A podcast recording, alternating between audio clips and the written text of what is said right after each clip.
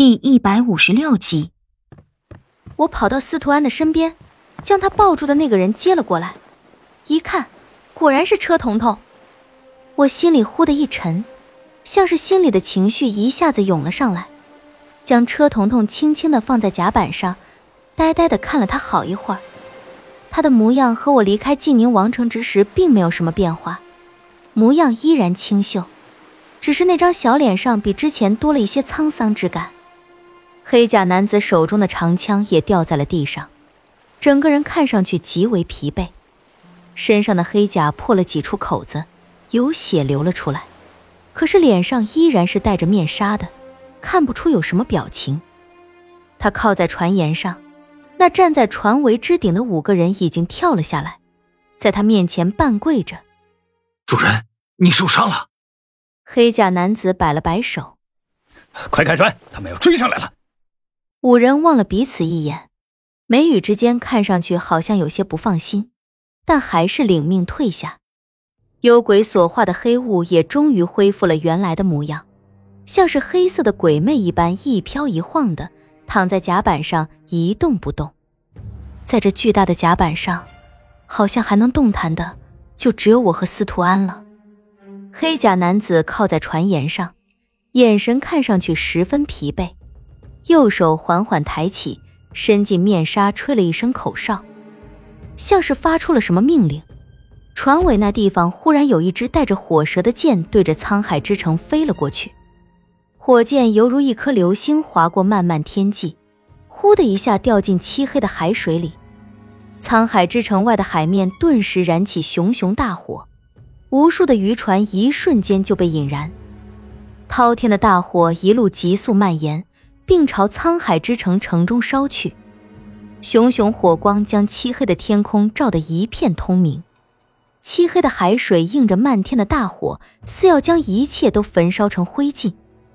即便是隔着几十里的海水，似乎也能感觉到那熊熊大火燃烧一切的温度。司徒安他们在海沧之城的大码头外倒了不少的火油，这些火油一见火就砰的燃烧起来。滔天的大火见风就长，沿着大码头外的树木房屋一路燃进沧海之城里，整个沧海之城都燃烧了起来。天被染成了火红色，海水也被染成了火红色。我仿佛看到了一艘艘船沉入海底，一间间房屋倒塌，一棵棵大树被焚毁。那些在沧海之城里还存活的黑流星里的杀手，一个个被烈火烧成焦炭。我默默的看着这一切，心里忽然就想起了一些问题，转过身子看向那黑甲男子：“你带过去的那一队百人骑兵呢？”他细细的眉毛挑了挑，杵着手中长枪站了起来，定定的看着我，轻轻的将脸上面纱拉了下来。我一下子就僵住了，几乎没跳起来。白百叶，他对我点头一笑。转头看向已经变成一片火海的沧海之城，声音平平的说道：“他们已经完成自己的使命了。”说完，回过头来看着我，将头上的雨林头盔取下来，抱在怀里看了看，轻轻道：“我一百亲兵换一个你，以及登环山的一个人情。唉，这世上所有的东西，只要你想得到，就得付出代价。”这是很久以前雪狼教训我的话。我现在明白过来，好像也不算太晚。他说这话的时候，脸上看不出有什么情绪更替，只是眼睫微微低垂的看着我，声音听上去有些感慨，似有几分抹不掉的愁绪夹杂其中，听得我思绪飘扬。啊，这世上所有的东西，你要想得到，就得付出代价。雷化生曾经对我说过相同的话，只是那时候的我不太能够悟出其中道理。经历过今晚种种，倒也真的是深有体会了。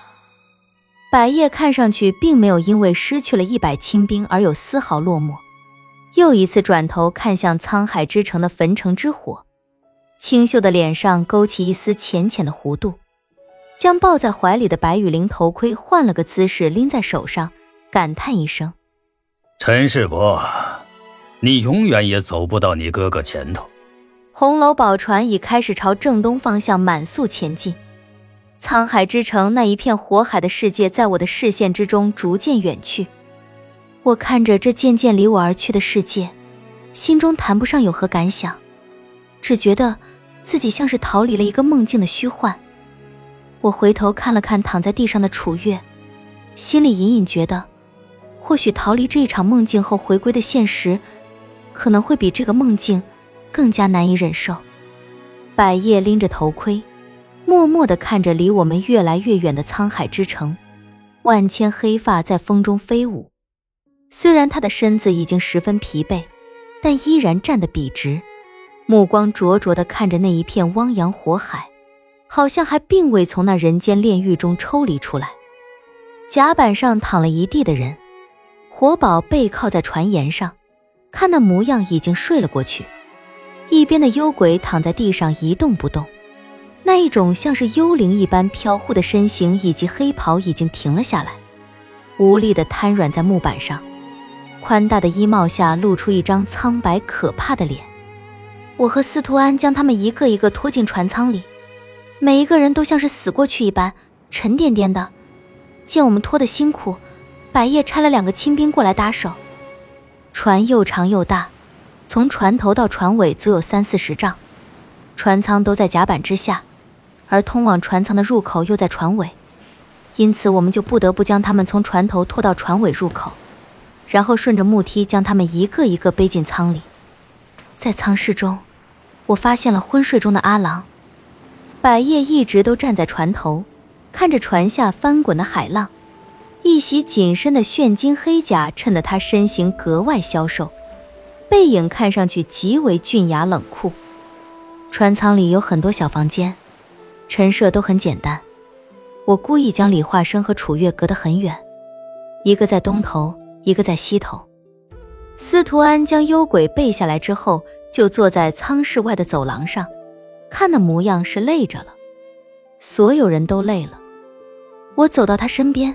将他从地上拉起来，拖到一间空的舱室里，让他先休息休息。他没说什么，的确是累了。这一晚上的厮杀，所有人都疲了。其实我也很累，但只是心里的疲惫。将这一群人都安顿好了之后，我回到甲板船头，和百叶站在一起。他依然拎着头盔，静静地看着海。卯时将近，天边已亮起一丝模糊的光晕。远方的沧海之城已经完全消失在我的视线里。百叶见我过来，将手上的头盔抱在怀里，转身对我躬了躬身子：“康宁公主，